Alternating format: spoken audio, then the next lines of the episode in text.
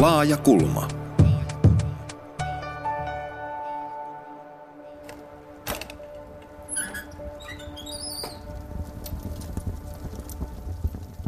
Jos olisit sattunut elämään 1800-luvulla, saatoit sairastua isorokkoon, tuberkuloosiin tai tulehdukseen, koska antibiootteja ei oltu vielä keksitty. Eurooppa teollistui nopeasti. Vaikka olisitkin välttynyt sodilta tai nälältä, arkesi oli ankaraa, koska et kuulunut pieneen elittiin. Asuit ahtaasti, söit yksipuolisesti ja lapsi katrastasi, osa kuoli imeväisinä. Olit ehkä töissä tehtaassa, kuten niin moni muukin. Työn vuoksi saatoit sairastua keuhkosairauksiin tai menettää kätesi, ja sitten jouduit ehkä köyhäintaloon. Toisaalta yhteiskunnan hyvinvoivien saleissa luettiin ja kerrottiin satuja. Moni kirjoitti itsekin runoja ja kirjeitä. Valistuksen aika jäi taakse ja taiteessa oltiin siirtymässä kohti romantiikkaa ja vahvoja tunnekokemuksia kokemuksen voimassa mennä eteenpäin ja, ja tavoitella jotain uljasta ja ylvästä ja ehkä vähän kauhistuttavaakin sellaista hurjaa kokemusta. Eli semmoinen kokemuksen tavoittelu on, on hirveän tärkeässä roolissa siellä 1800-luvulla. Mutta sitten toisaalta yhä enemmän ää, tule, sinne tulee sellaisia tavoitteita, jotka mekin tunnistamme. Eli ihanteellisessa elämässä päästä eteenpäin, menestyä, saada rahaa. Tämän tyyppisiä on siellä 1800-luvulla jo enemmän tunnistettavissa. Näin sanoi kulttuurihistorian professori Mario Kaartinen. Kuulostaa ehkä jotenkin nykyäänkin arvoilta. Pitäisi päästä eteenpäin ja saada rahaa vai mitä sanotte? Tapani Ruokanen ja Heikki Hakala. Joo, kyllä varmasti. Ja minusta yksi, yksi aika olennainen asia on tietysti 1800-luvulla se, että on syytä kyllä niin kuin vähän tarkastaa sitä, että 1800-luvun alkupuoli oli hyvin erilaista aikaa kuin 1800-luvun loppupuoli. Eli, eli kyseessä on kuitenkin niin kuin hyvin dynaaminen, dynaaminen vuosisata. Paljon tapahtuu. Paljon tapahtuu ja, ja suuria, todella suuria muutoksia. 1800-luvun alkupuoli oli vielä, vielä aika, äh, siis aikaa, jolloin, jolloin kuljettiin niin kuin hevosvoimilla, todellisilla hevosvoimilla, hevosilla ja jalan ja, ja, ja loppupuolella sitten rupesi tulemaan junat, ja, ja, ja, jotka, jota voidaan pitää yhtenä niin kuin, niin kuin suurimmista, siis höyrykoneen keksimistä yhtenä suurimmista, suurimmista niin kuin keksinnöistä, joka sitten mahdollisti teollisen, teollisen, teollisen yhteiskunnan syntymisen, että, että iso vuosisata ja, ja isot muutokset, muutokset kyllä tuota, ja myös taiteessa hyvin suuria muutoksia. Mm, entäs Tapani? Näin, näin juuri oli ja voisi sanoa sillä tavalla, että 1700-luvun kansahan eli vielä – ihan siinä olemassaolon rajoilla. Ja 1800-luvulla vasta alkoi kansakunta rakentua. Ja oikeastaan se, että Suomesta tuli autonominen osa Venäjää, suurruhtinaskunta, niin se antoi meille ikään kuin sen sijaan ja tilan lähteä rakentamaan tätä kansallista identiteettiä. Nythän on puhuttu siitä, että oikeastaan pitäisi viettää 200-vuotisjuhlia, mutta tietysti meidän valtiollinen itsenäisyytemme mm. alkoi 100 vuotta sitten, mutta kansakunnan rakentaminen alkoi todella 200 vuotta sitten ja, ja, ja siinä mielessä nämä tavoitteet, joita professori tuossa äsken luetteli, niin nehän olivat mahdollisia toteuttaa vasta sitten, kun päästiin esimerkiksi nälästä eroon. 1800-luvulla oli kaksi suurta nälänhätä. 1830-luvulla esimerkiksi Kainuussa kuoltiin nälkään. 1860-luvulla yli 100 000 suomalaista kuoli pahimpina vuosina nälkään. Mm. Eli meidän pitäisi verrata oikeastaan sen ajan Suomea kehitysmaahan tänä päivänä, köyhään kehitysmaahan – ja miten se lähtee nousemaan. Me mm. olimme siinä vaiheessa. Kyllä, kyllä.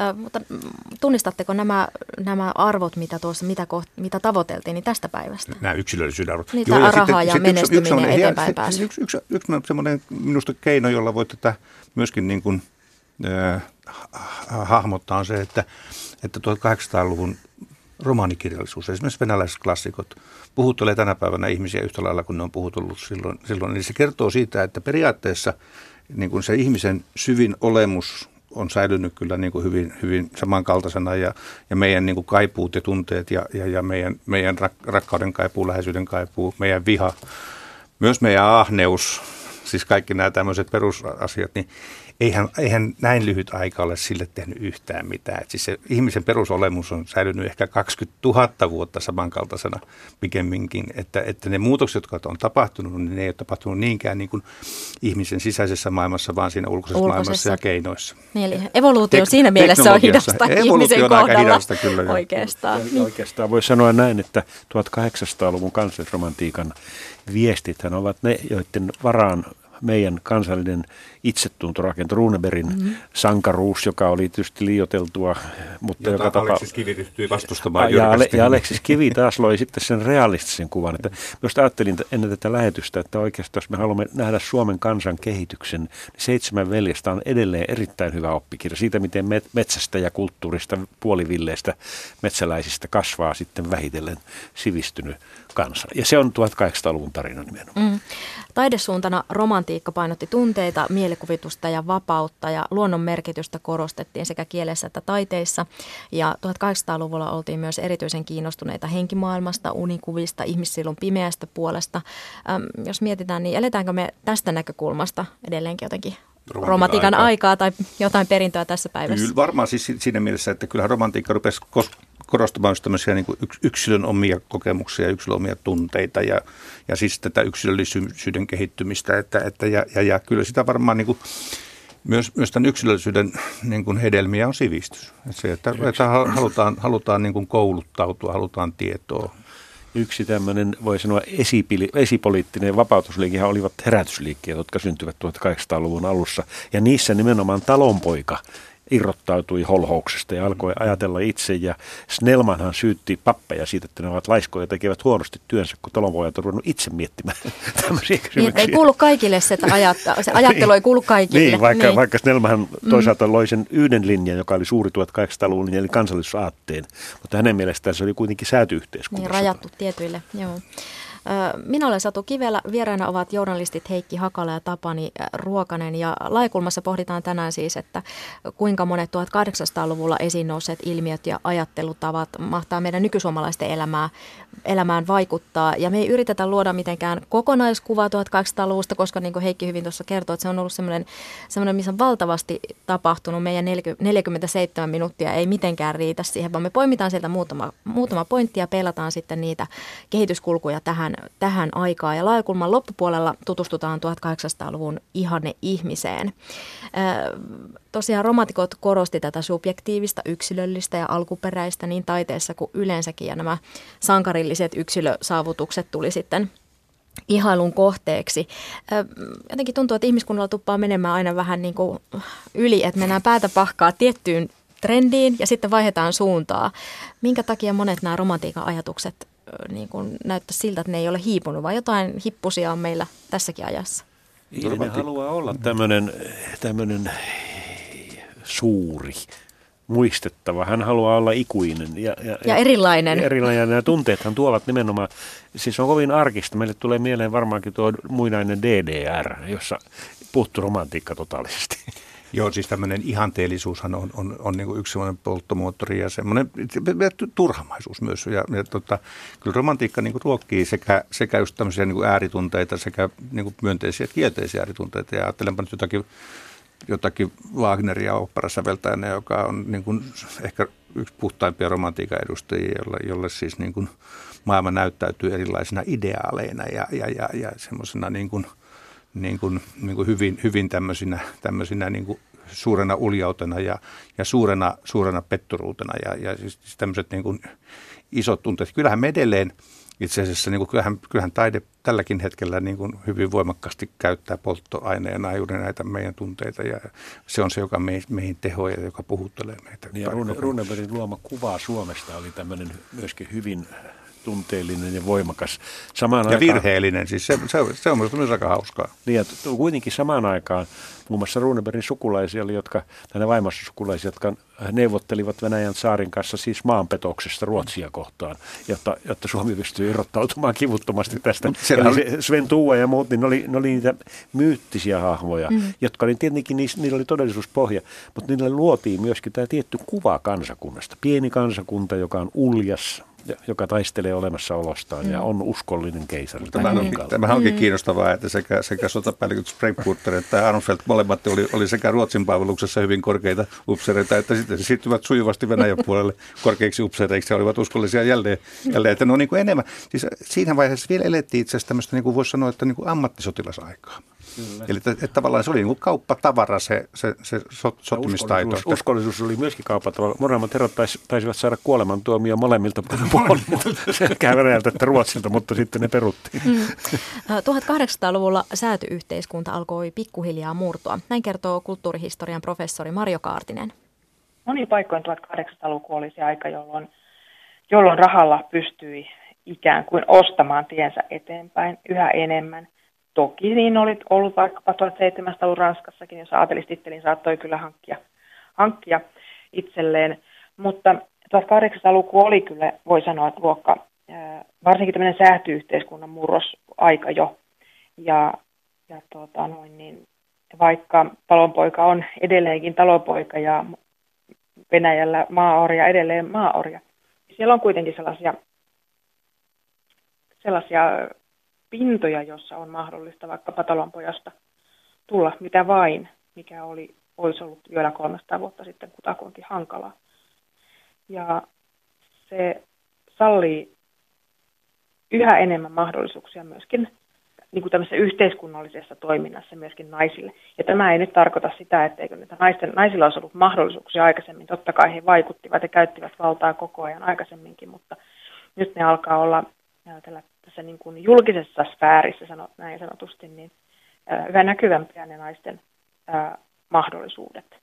Ja tämmöinen yliopistokoulutuksen mahdollistuminen 1800-luvulla yhä useammassa paikassa on ihan tämmöinen konkreettinen iso asia.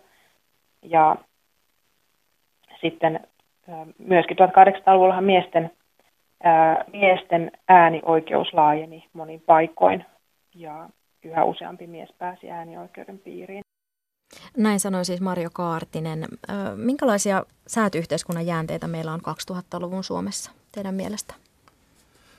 kyllähän meillä aika suuri on tämä esivaltauskollisuus. Meillähän ei maoriutta koskaan ollut, mutta meillä oli aina suuri esivaltauskollisuus, joka tarkoittaa sitä, että sitten myöhemmin virkamiehiin, ensiksi kirkon miehiin ja sitten virkamiehiin luotetaan. Ja, ja Eli aina on joku, jota katsotaan On, ja, ja siinä on paljon positiivisia puolia. Tämän hetken mittauksissa tulee aina esiin, että suomalaiset luottavat eniten poliisiin ja, ja yliopistoväkeen ja sotilaisiin, turvallisuushenkilöstöön. Onko siinä jotain negatiivista? No, no ehkä siinä on se, että jos se rajoittaa ihmisen omaa ajattelukykyä, jos kysytään aina isolta veljeltä, että mitä tästä pitäisi oikein olla mieltä. Niin, tai semmoista, niin kuin, joo, semmoinen, niin kuin, on se jotenkin semmoinen aika konservatiivinen malli, ajattelumalli ehkä, ehkä tavallaan niin kuin, niin kuin ajatellaan, että se olemassa olevan turvaaminen on kaikkein tärkein ja pyhin asia tavallaan yhteiskunnassa, mutta, mutta tavallaan voisi ajatella myös ehkä niin, että Suomi ei ole nyt ihan hirveän hyvä esimerkki tämmöisestä sääty- ja luokkayhteiskunnasta, että kun meillä tavallaan sitten kun 1917 tultiin itse niin tultiin suoraan niin kuin tasavaltaan, eli tavallaan meiltä niin, niin, kuin, niin kuin ne säädyt katosi niin kuin ikään kuin näihin Ruotsiin ja Venäjä, Venäjä tietysti meni omaan, omaan vallankumouksensa. Eli meillä ei koskaan, meillä ei niin kuin omana itsenäisenä maana ole ollut säätyjä. Jos me vertaa sitä vaikka, niin kuin luokka-asiaan. Va, niin, tai siis niin. Vaikka, vaikka Englantiin tai moniin muihin, muihin näihin niin kuin monarkioihin, joissa, joissa se luokka- tai säätyyhteiskunta on aika voimakkaasti olemassa ja jossa se esimerkiksi kuulee niin kuin ihmisten puheesta että mihin, mihin yhteiskuntaluokkaan toi kuuluu, niin meillä erottuu sen tämän pohjalaisia ja savolaisia ja sillä lailla, mutta, mutta, mutta tänä päivänä etenkään niin ihmisten puheesta ei, ei Suomessa musta pysty päättelemään sitä, että mikä, mikä sun yhteiskunnallinen asema on. Olihan meillä tietysti oli aatelisto, joka oli tavallaan virkasäätö, kuninkaan palvelija, tietysti oli papisto, talonpojat ja 1800-luvulta nousi tietysti porvaristo, joka toi tämän juuri tämän rahan ja, ja vaihdantatalouden. Kaupan kaupan, koko tämän, tämän mutta siinä mielessä on, on juuri näin, että, että siis tämä oli kuitenkin oli pieniä elittejä verrattuna siihen, että kansan suurimassa oli, mutta ne olivat myöskin aika pitkälti itsenäisiä talonpoikia. Että sielläkin mm. oli vähän, sen luokan sisällä oli vähän eroja, vähän eroja että siellä oli, oli niitä maattomia ja sitten oli nämä talonpojat, jotka oli varsin itsetuntoisia. Hmm. Romanttisen todellisuuspaon aika oli myös tieteen nopean kehityksen aikaa ja, ja kansallisen heräämisen aika oli samalla myös työväenliikkeen alkuaikoja. Tietenkin mitään aikakautta ei voi niin kuin muutaman piirteen perusteella jotenkin paketoida, että tällaista se oli, vaan siellä on aina erilaisia sävyjä ja liikehdintöjä. Mitä teille nousee ihan näin epätieteellisesti mieleen asioista, joissa me saatettaisiin olla 1800-luvun perillisiä jollain tavalla? Kyllä musta me ollaan niin monessa asiassa 800-luvun perillisiä. Juuri puhuttiin näistä taiteista. Siis taiteet, 1800-luvun luvun taiteethan elää tällä hetkellä hirveän voimakkaasti. Siis ne on, ne on niin ihailtuja ja kulutettuja. Ja siis se taide, mikä syntyi, syntyi musiikissa, niin oikeastaan niin on edelleen valtavirtaa.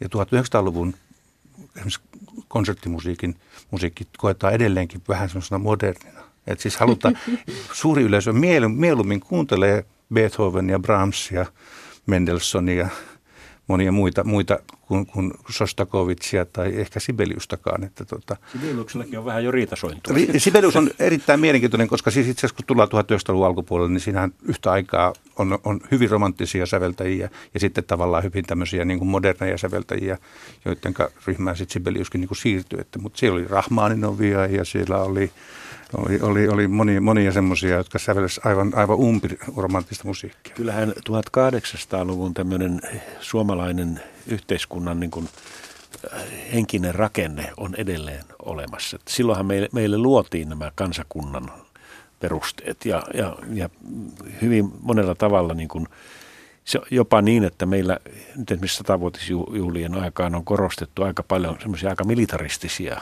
arvoja. Sot, sotaisia puheita on pidetty ja sot, sotakirjoja ilmestyy tai analyysejä niin kuin pilvin pimein tänä syksynäkin on tullut. Ja, ja se kuvaa siitä, että me rakennamme edelleen vähän ruuneberiläisesti sitä mm. omaa identiteettiä. Niin, se, ei ole, se ei ole muuttunut sillä se tavalla niin kuin monisävyisemmäksi tai ja, jotenkin ja eri kulmista. Sitä, että, että siis e, talvisodassa on tavallaan kiteytytään yksin jäämisen idea että Suomi on pieni. Runeberghan se ensimmäisenä puhuu, että, että kuinka tämä Suomi köyhä on ja siksi jää. Mm. Tämän vieraat hylkäjää, mikä ei pidä ollenkaan paikkansa. Tänään on pakolaisia tulossa pilvin pimein ja, ja tuota, tämä on monella tavalla niin kuin maailman ykkönen. Siis se, se ei ole yksi tai kaksi asiaa, vaan, vaan niitä on kaksi liuskaa tilastokeskuksen nettisivulla, mm. missä Suomi on paras tai toiseksi. Mutta ajatteletko, että tämä vaikuttaa meidän itsetuntoon niin, edelleen? No, siis. Miksi me emme voi sanoa, että me ollaan hyviä, me ollaan hirveän yhteistyökykyisiä, me puhutaan vieraita kieliä, meitä arvostetaan. Ei tämmöinen viesti mene Suomessa peli, vaan se on se, että me ollaan yksin, kukaan ei meistä tykkää. Mutta toisaalta myöskin sitten tämä, siis 1800-luvun ehdoton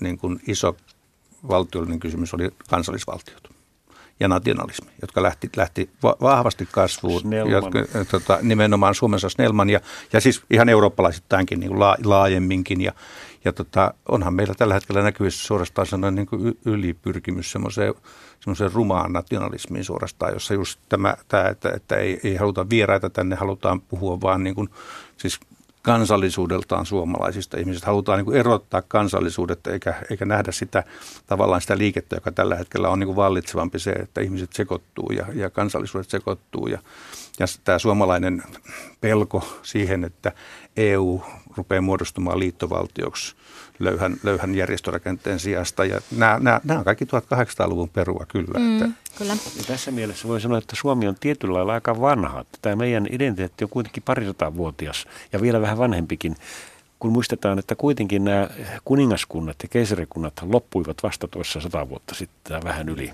ensimmäisen maailmansotaan käytännössä ja mm. Venäjän vallankumoukseen. Ja, ja tuota, siinä mielessä Suomi ei olekaan ihan niin nuori kuin mitä me ehkä mm. ajattelemme arkeajattelussa. Mm-hmm.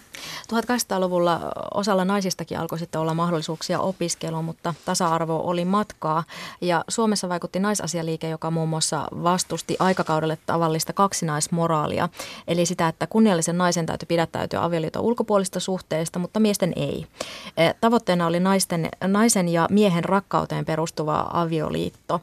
Ja, ja tämä muutos lähti sitten naisista itsestään. Niin mitäs nyt, minkälaiseen muottiin nykyihmistä survotaan? Oli sitten mies nainen tai muun sukupuolinen vai onko sellaista siis pari, muottia? Pari vuotta sitten ilmestyi semmoinen, semmoinen tietokirja Piikkojen yhteiskunta, joka kertoo, kertoo nimenomaan siitä, että itse asiassa tämä piiaksi pääseminen saattokin olla tämmöisen sosiaalisen nousun väline ja keino, että siis tavallaan se oli, oli, oli niille, niin kuin, niin kuin, niille tytöille, jotka tuli tuli, tuli niin kuin ilman mitään taustaa, niin ne, ne, ne pääsi parhaimmillaan ansioihin, ne pääsi kaupunkiin, ne pääsi tavallaan niin kuin, niin kuin elämään itsellistä elämää ja tekemään valintoja, koska niillä oli niin kuin jonkun verran taloudellista riippumattomuutta. Eli, eli tämä Minusta tässä on aika mielenkiintoinen niin kuin tavallaan niin kuin vastakohtaisuus tähän, kun puhutaan piikayhteiskunnasta, että me ei haluta piikayhteiskuntaa, mutta niin kuin asiallisesti ottaen se piikayhteiskunta ei ollutkaan ihan kaikkea sitä, miksi, miksi, miksi me se halutaan tavallaan leimata nyt.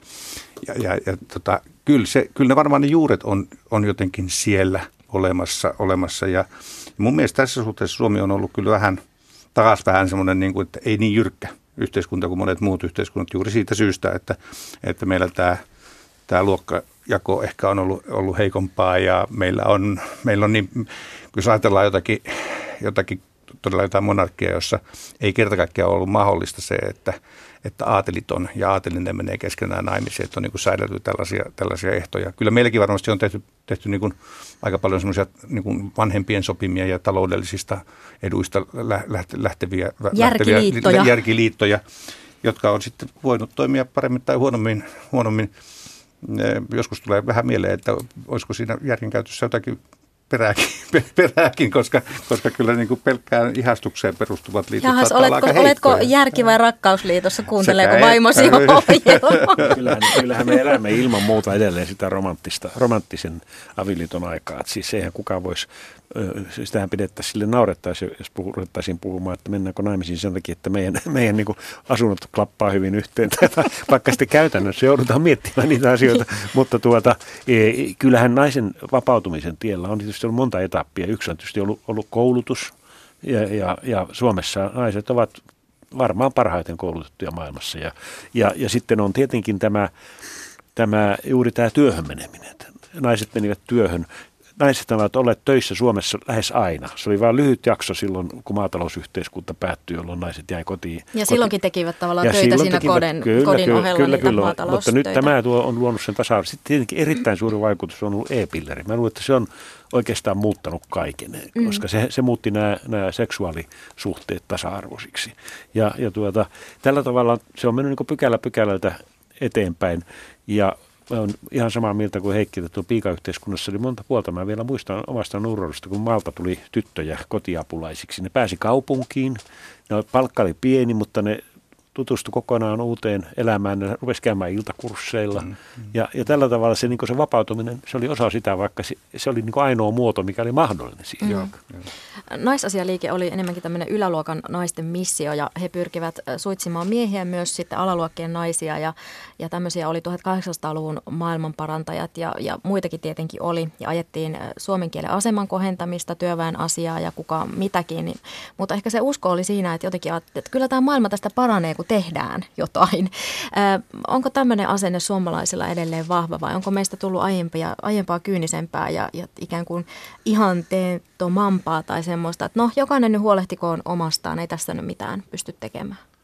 Kyllähän, kyllähän näin oli, että meidän yhteiskuntamme rakentui tähän koulutusputkeen sillä tavalla, että hyvin moni meistä on niin kuin sukunsa ensimmäinen ylioppilas, ensimmäinen akateemista koulutettu ja sillä tavalla eh, koulutus oli se järjestelmä, jonka kautta tapahtui sosiaalinen kierto ja nousu ylöspäin. Mutta nyt on sillä lailla tietysti tämä kehitysoptimismi tavallaan on vaikeuksissa, koska enää koulutus ei takaa niitä asioita.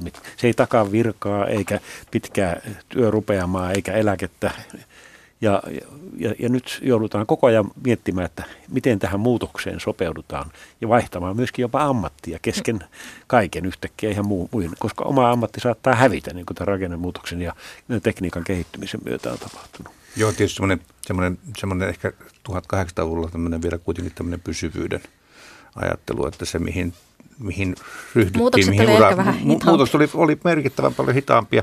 Tosin kyllä siinä varmaan on ollut siis todella aika, aika, aika isoa ja järkyttävää, koska sitten kuitenkin täytyy muistaa, että silloin ei ollut nämä Yhdysvaltoihin muutot ja silloin siis oikeasti niin kuin, ja niin kuin rautatiet silloin vähän myöhemmin, rautatiet niin vähän 1860-luvulta mm. lähtien ja muuta, että siis, että siis kyllähän, kyllähän siihen maailmaan, jossa siihen asti niin kuin 30 kilometrin matka on ollut aivan ylivoimainen suoritettavaksi. Se on niin kuin päivämatka hevosella suurin piirtein, että se elämän piirin pienuus on ollut, ollut niin kuin – meidän, meidän on hyvin vaikea kuvitella sitä maailmaa, sitä maailman kuvaa, jossa silloin on eletty, kun on eletty niin kuin siinä omaa kyläyhteisöä, haettu se puoliso siitä lähinnä naapuritalosta, ollaan oltu hyvin, niin kuin hyvin, hyvin pienen, pienessä piirissä.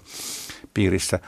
Ää, on ollut tietyllä tavalla hiljainen maailma, koska radio keksittiin vasta 1920-luvulla. Eli siis musiikki on ollut sitä musiikkia, jota on soitettu ja laulettu erilaisissa juhlissa, mutta siis, niin kuin, että, että siis se, se semmoinen niin arjen todellisuus, jossa ihmiset 1800-luvulla on elänyt, niin sen, siihen niin kuin asettuminen on hirveän vaikeaa. Ja se musta usein niin kuin näkyykin myös siinä, kun ruvetaan peilaamaan niin kuin johonkin menneeseen, niin tavallaan niin kuin se – todellisuus, missä ihmiset on elänyt, niin se on meille, meille niin vaikeaa kuvitella, että me tavallaan sijoitetaan niin kuin sitä, tätä nykyisyyttä tavallaan siihen menneeseen mm. todellisuuteen. Ja siitä tulee aika hullu, hullunkurista. Aika, aika matkaa ei sillä tavalla, ei, ei voi kyllä ei, tehdä. Mutta mitä sä ajattelet siitä, että onko meiltä kadonnut se semmoinen, on olemassa siis teoria siitä, että 90-luvun lama aiheutti meille suomalaisille sen, että tämmöiset yhteiset näyt niin kuin väheni tai katosi, siis semmoinen, että yhdessä rakennetaan tätä maata.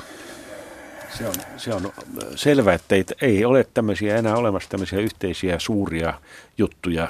Me puhumme enemmänkin, on joku Nokia-ilmiöhän oli sitä, että me tulimme ylpeiksi siitä, että me pystymme kansallisesti pärjäämään maailman valtioiden joukossa, mutta tämä yhteiskunta on tällä hetkellä niin, kuin niin paljon kansainvälisempi, globaalimpi. Media vaikuttaa hajottavasti tämmöisiin yhteisiin suuriin ajatuksiin. Ja voi sanoa, että tavallaan se on hyväkin, koska kehitys menee tällä hetkellä toisella tavalla. Se ei enää mene tämmöisen nationalistisen niin kuin, nousun kautta. Mä kyllä lainaisin Joe, oliko se Joe Online vai Deng Xiaoping, jolta kysyttiin, että mitä mieltä hän on Ranskan suuresta vallankumouksesta, niin hän sanoi, että on vielä aivan liian varhaista arvioida sen vaikutuksia. Et siis mä ajattelen, että, että me tavallaan se, mitä 90-luvulla tapahtui, niin, niin, niin kyllä me edelleen kuitenkin mun mielestä. Ei, me, ei, me, ei se niin iso se murros ole ollut. ollut, ollut tuota. On se osalle, siis edelleenkin maksetaan tavallaan sitä no, velkaa kuin, kuin Joo, siis kyllä se, se on totta, ja, mutta, mm. mutta ei, ei, niin iso, että hei, että se olisi niin kuin tavallaan kokonaisen ajanjakson niin kuin muutos. Mä sanoisin, että se suurempi, niin kuin, kuitenkin se suurempi niin kuin vaikuttava tekijä on esimerkiksi tämä digitalisoituminen.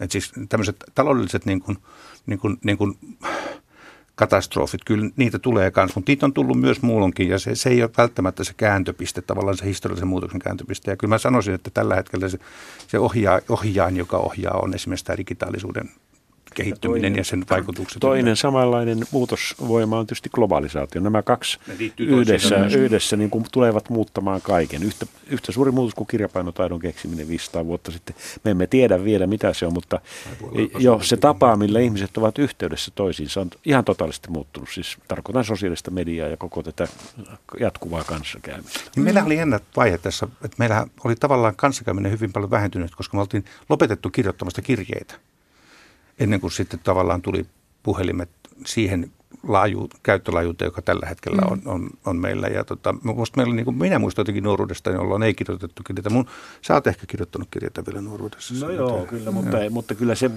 se, on, se on juuri näin, että se kirjeiden kirjoittamisen aika päättyi varmaan tuossa 70-luvun Jotain, niin, siinä niin, paikkeilla. Niin, niin. 1800-lukuhan oli tämmöistä kirjeiden kirjoittamisen kulta-aikaa ja erityisesti yläluokka ja säätyläiset oli jo aiemmin kirjoittanut kirjeitä, mutta sitten kun luku- ja kirjoitustaito lisääntyi, niin myös alemmissa sosiaaliryhmissä alettiin kirjoitella yhä enemmän. Oli myös itseoppineita kirjoittajia ja lukijoita. Luen äh, lainauksen äh, niin, että näin lehden artikkelista, jonka kirjoittanut väitöskirjatutkija Reetta Eiranen ja linkki artikkelin tulee sitten Laikulman ohjelmasivuille. Ja olen kantava niitä, kuten muitakin, kaulassani siinä minulle rakkaassa laukussa niin, että jos menetän muut tavarani, tämä kallisarvoinen omaisuus säilyy minulla yhtä kauan kuin henki. Näin J.V. Snellman kirjoitti vaimonsa kirjeistä, eli hyvin arvokkaita olivat, olivat hänelle. Ja tosiaan 1800-lukua on kutsuttu kirjeiden kirjoittamisen kulta-ajaksi ja tuolloin ajateltiin, että kirje on autenttinen, spontaani, luonnollinen itseilmaisun tapa. Näin kirjoittaa väitöskirjatutkija Reetta Eiranen niin, että näin artikkelissa. Ja näissä oli tosi vahva tunnelataus ja, ja se, että ne oli tosiaankin saajilleen sitten semmoisia erittäin arvokkaita aarteita. Oletteko saanut ja tämmöisiä? Mobi- ja mobiileja. Siis tällä hetkellä voi, tuota samaa allegoriaa voisi käyttää kännykästä. Jos ihminen hävittää kännykkänsä tai se sisältö tuhoutuu, niin hän kokee, että hänen iso osa kaikki hänen meni. kaikki meni siinä saman tien. Että, että tota, ihan oikeasti en voi olla ajattelematta, etteikö toi olisi tavallaan niin kuin, tietyllä tavalla uudelleen niin kuin tullut nimenomaan niin kuin, niin kuin mobiililaitteiden myötä toi, toi samanlainen henkilökohtainen suhde niin kuin omaa viestintään. Mm. Mutta toisaalta se on eri, kun tuleeko sähköposti vai kirje, vai mitä sanot Tapani? No, on tietysti siinä mielessä, että ensinnäkin nämä on aika julkisia nämä nykyajan kirjavaihtopalstat, että, että Facebookissa muualla. Mulla ainakin on aina sellainen epäilys, että mä, en, mä milloin lähetän sähköpostia, vaikka ei sekään ole mikään privaatti enää, niin, niin, niin, niin kuin, kuin menee Facebookiin. Juuri sen takia, että ei, ei ole varma siitä, että mä luulen, että tuommoinen niin romanttisen ajan yksilöllisyys ei ole mahdollista tänä kyllä Niitä, kyllä niitäkin kirjatakin joutui väärin käsiin siihen aikaan. Joutui joo, jopa kirjailijoiden käsiin, mutta tietysti se kun sanoit, että 1800-luvun kirjeen kirjoittamassa vuosista, niin sehän niin kuin sanoitkin Satu, niin se koski aika pientä ryhmää Suomen kansasta. Se alkoi sitten pikkuhiljaa Siitä se sitten tuli, mutta jopa avoruotsalainen, joka oli talonpoika, kirjoitti paimenkirjeitä omille seuraajilleen, siis 1800-luvun alussa. Mm. Eli kyllä se oli käytössä. Hän ei osannut tosi itse kirjoittaa, mutta muun muassa Lönnrut oli hänen kirjoittamaan. kyllä. Ja tosiaan kirjeitä siis saatettiin ihan, ihan suudella ja, ja vastavuoroisuus oli myös tämä 1800-lukulaisen kirjesuhteen periaate, että, että siis vastavuoroisesti katsoa, että minkä mittainen, mittainen se kirje on, niin siihen niin kuin täytyy sitten samalla mitalla tietysti vastata ja, ja lähettää sitten, sitten usein. Ja Suomen sähköinen lennätiliikenne alkoi levitä vasta 1800-luvun puolivälin jälkeen ja siis niin Joo, vähän mutta puhuttiinkin. Se ei, mutta se ei tuonut sitä vielä, se, se tuli vasta kännykän myötä. Siis, että mä, mutta mä väitän, että tämä henkilökohtainen viestintä, nythän mm. tässä on kysymys nimenomaan niin kuin, niin kuin henkilökohtaisesta viestinvälityksestä. Ja tavallaan sen kirjeen merkityksen korvas vasta kännykkä. Ja se avasi meille ihan uusia niin kuin, niin kuin henkilökohtaisen kommunikaation – keinoja. Ja, ja, ja kyllä mä siinä suhteessa niin kuin tavallaan näen, että, että kännykässä tietyssä mielessä toteutuu tämä 1800-luvun kirjekulttuuri. Hmm. Mutta niin, siis miten tämä tekniikka vaikuttaa hmm. teidän Ehkä mielestä? Tämä tuohon, Satu, kun viittasit tuohon, on, onkohan tämän kirjeen kirjoittamisen aikakauden päätös tämä iskelmä suudelmin suljetut kirjeet, niin. koska tuota, siinä se tunne vielä yhdistyy siihen 1800-luvun romantiikkaan. Niin, että Ei silloin... voi olla ajattelematta, että kännytty, kännykkääkin pidetään aika lähellä suuta kyllä. niin, kyllä, mm. kyllä, mutta että emmehän me ajattele sillä tavalla, että se olisi sillä tavalla henkilökohtainen kuin on kirjoitettu, käsin kirjoitettu. Ei, mutta ajatelkaa nyt sitä, että tällä hetkellä käydään keskustelua, jossa, jossa se vasta keskustelija tai vaikka perhe, kaikki näkevät toisensa niin kuin, niin kuin live-tilassa. Ja sehän oli semmoinen, niin kuin, semmoinen tieteis unelma joskus meidän lapsuudessa, että on näköpuhelimia. Niin ja myöskin mm. dystopia, se niin. oli se kauhean iso niin, niin, kyllä. Mutta onhan siinä kirjeen kirjoittamisessa, sä näet aikaa ja vaivaa, sä kirjoitat käsiin, se on vähän erilaista, kun sä näppäilet. No, ja, kauhean, ja mä jotenkin on nyt, kyllä, mä jotenkin on kirjeiden puolella. Sain viime syksynä siis ihan käsin kirjoitetun kirjeen ystävältä ja ilahduin ihan suunnattomasti mm. siitä. Vastasin itse asiassa samalla mitalla sitten takaisin ja Mut, kyllä siinä on jotain Mutta miettikääpä sisältöä. Se mikä minusta on se ero on se, että mä en osaa kuvitella, että, että twiitissä tai edes, edes vähän pitemmässä FB-viestissä olisi niin paljon tunteita ja henkilökohtaisuuksia. Siinä voi olla kyllä tunteita niin negatiivisessa mielessä. Haukutaan ihmisiä ja parjataan ja pilkataan, mutta just tämmöisiä romanttisia tunteita. No ehkä tämän aika ei muutenkaan. On siellä, mutta se on vaikka meiltä aika jättänyt jo. Siellä voi olla myös, siellä voi olla myös tällaisia GIF-animaatioita, minkä kautta sydämiä lennetään, le, laitetaan niin, lentoon ja sillä kyllä, tavalla. Joo. No, mutta niinhän oli kliseitä 1800 Kyllä, mutta jotenkin äänikirjeet. Kirjoittakaa ihmiset kirjeitä.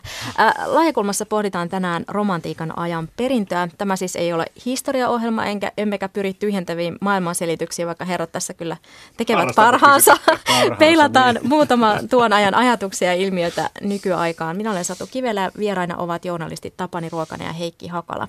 1800-luvun teollistuminen synnytti sitten myös uusia epäkohtia. Kulttuurihistorian professori Marjo Kaartinen.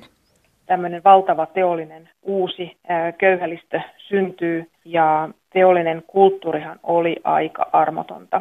Ne näkyvät niissä hyvin monelle varmasti itsestään selvästi pitkissä työpäivissä ja kurissa terveysoloissa, asumuksen ahtaudessa, likaisuudessa. Ja näihin myös kiinnitettiin huomiota toki.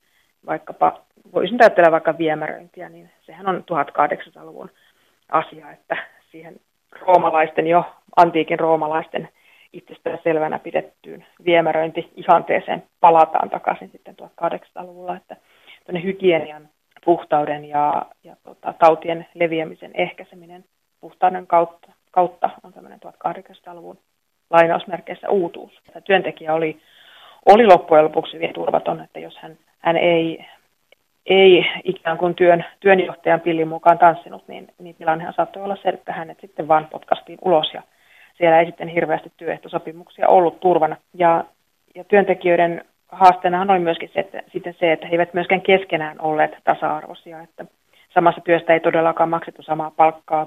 Palkkamaksu liittyi ikään ja sukupuoleen ja naiset tienasivat selkeästi vähemmän kuin miehet ja nuoret vähemmän kuin vähän vanhemmat. Kyllähän nämä, näitä toki pidettiin epäkohtina ja sitten tämä tämmöinen työväen liikehdintä ilman muuta syntyy juuri näiden epäkohtien seurauksena myöskin. Kun olot ovat äärimmäisen kurjat ja toisilla toiset sitten tienasivat tästä ihmisten kurjuudesta, niin kyllähän se sitten herätti, herätti työväen. Näin sanoi kulttuurihistorian professori Marjo Kaartinen. Tosiaan 1800-luvulta lähtien muutoksia saatiin aikaan tämmöisellä joukkovoimalla. Nykyään puhutaan paljon tästä paikallisesta sopimisesta, niin riittääkö lainsäädäntö turvaamaan vaikkapa yksittäistä työntekijää? Eikö me tarvita enää joukkovoimaa? Onko sen parasta ennen päiväys mennyt?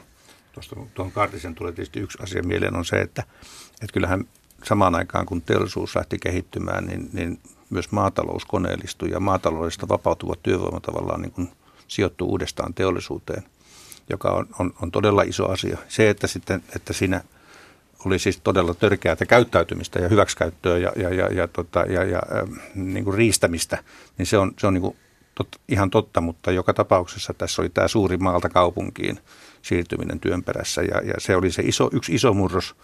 Nythän me edetään tavallaan vähän samantyyppistä murrosta, kun pohditaan sitä, että automaation kautta ja tekoälyn kautta niin kuin työ on siirtymässä entistä enemmän koneille. Ja, ja, ja nyt kysymys on se, että miten se ihminen sijoittuu tässä tulevan, tulevassa työn, työnjaossa. Ja ollaan hyvin samantyyppisen niin kuin murroksen äärellä, eikä osata oikeastaan nähdä, että, että mikä se ratkaisu tulee olemaan.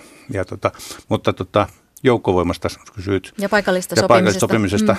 No ensinnäkin siis, ne on vähän niin kuin eri asioita mun mielestä sillä lailla, että paikallinen sopiminen käytännössä tarkoittaa sitä, että, että ei voida ajatella, että kaikilla yhden alan yrityksillä on niin kuin samat edellytykset toimia niin kuin, niin kuin ja, ja tavallaan se, että otetaan huomioon niitä eroja, joita yritysten välillä on, niin minusta se on aika tärkeä asia.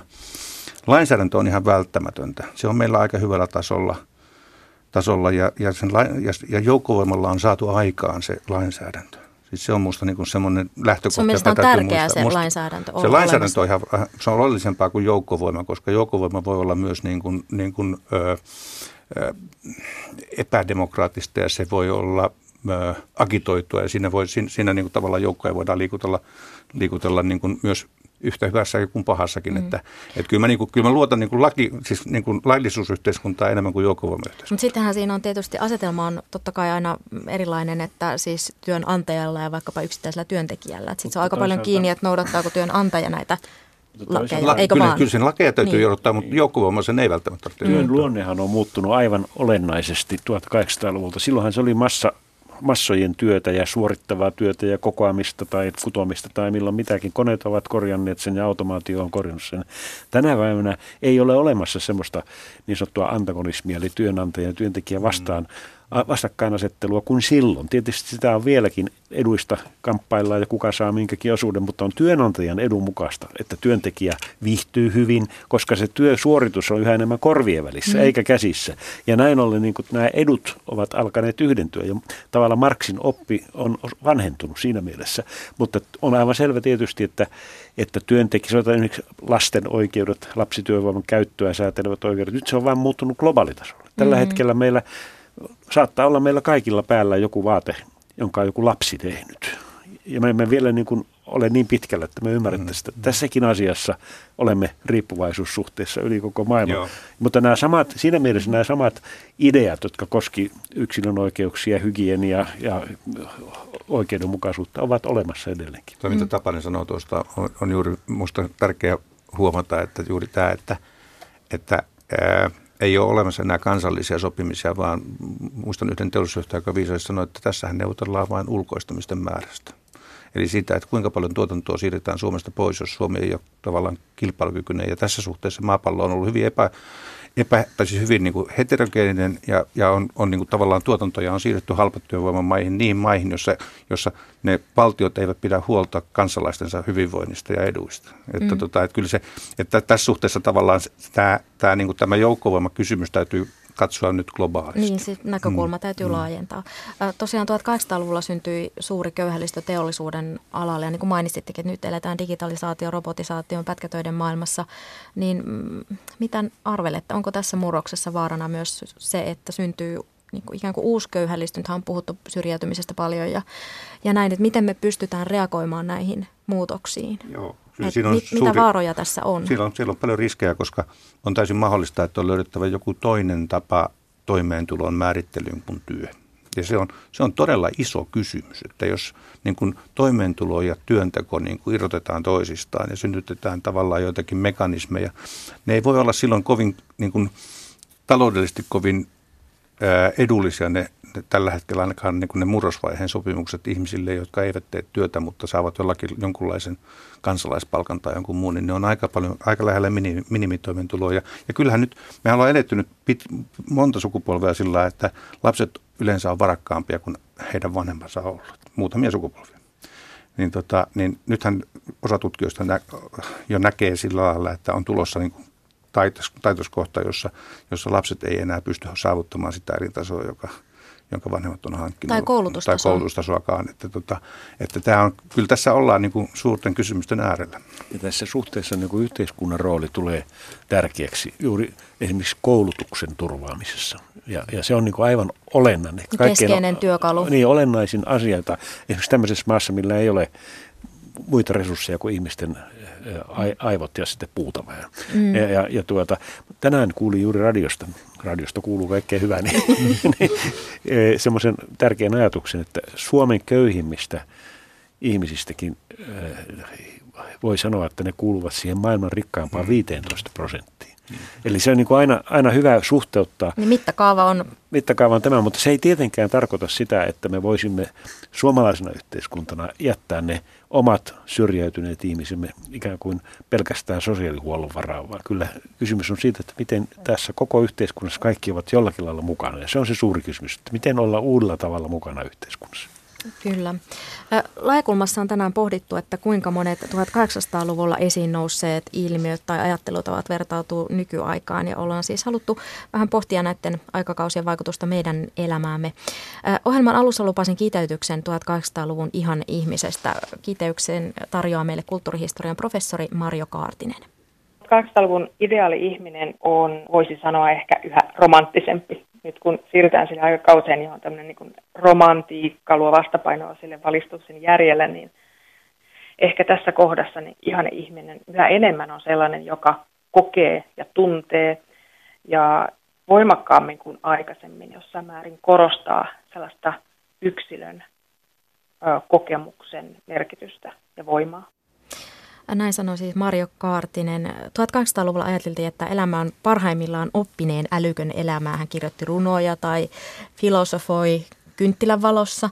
Onko 2000-luvun Suomessa olemassa ajatusta tämmöisestä ihanne elämästä? No itse asiassa just ajatellaan sitä, että tämän työn ja toimeentulon välinen suhde katkeaa, ainakin, ainakin ohenee, niin kyllähän tällä hetkellä jotenkin musta yksi semmoinen jollakin lailla ihanteena pidettävä ihmistyyppi on semmoinen luova ihminen, joka kykenee, kykenee semmoiseen luovaan, luomaan ajatteluun ja toimintaan, jota kone ei pysty korvaamaan. Tai että, että nimenomaan tämä robotisaatio ja automatisaatio ja tekoäly tavallaan rupeaa tekemään sellaisia tehtäviä, jotka on, on mekaanisia, jotka perustuu hyvin, ne voi olla hyvin monimutkaisiakin, jotka perustuu kuitenkin laske, hyvin paljon laskemiseen.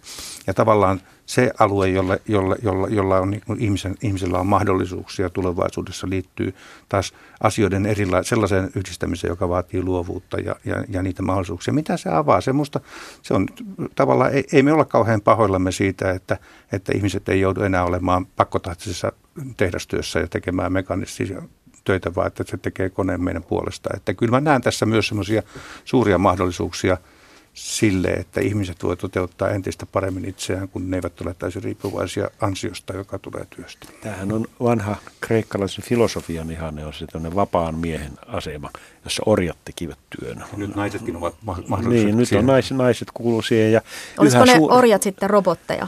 Orjat Tänä päivänä on juuri robotteja, koska siis tämä mekanisoitu tuotanto korvaa sen ihmisen kokoamis työnne. Sehän me näemme, että se kehitys menee nyt tuonne kehitysmaihin, eli yhä vähemmän on semmoisia halpamaita, joilla voi työntää tämän halvan tuotta, tuotannon. Ja, ja siinä mielessä niin kuin, minusta kehitys menee hyvään suuntaan. Eli yhä enemmän tulee vapautta myöskin niin sanotulle tavallisille ihmisille.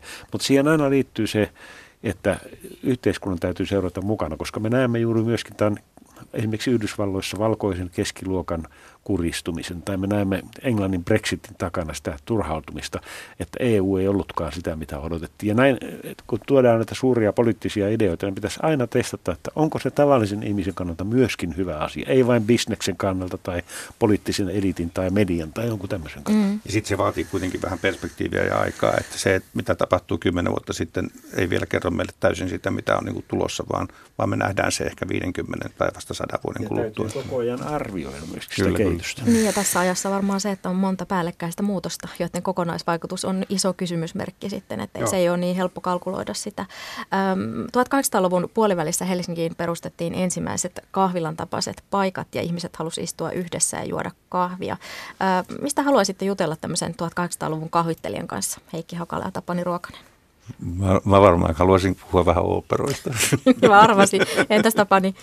No tulevaisuuden unelmia. Olisi mielenkiintoista testata, jos olisi, jos olisi se tietoisuus, mikä meillä on nyt, niin jutella semmoisen ihmisen kanssa, että mitä hän odottaa tulevaisuudelta. Mm. Niin on... Sitten se viisastelisit, että ha, ha, ha. Niin. Me on laajakulmassa pohdittu romantiikan ajan perintöä Tapani Ruokasen ja Heikki Hakalan kanssa. Ja ensi viikon torstaina selvitetään, että millaista perintöä saimme 1900-luvulta. Satu Kivelä kiittää. Laajakulma myös Yle Areenassa.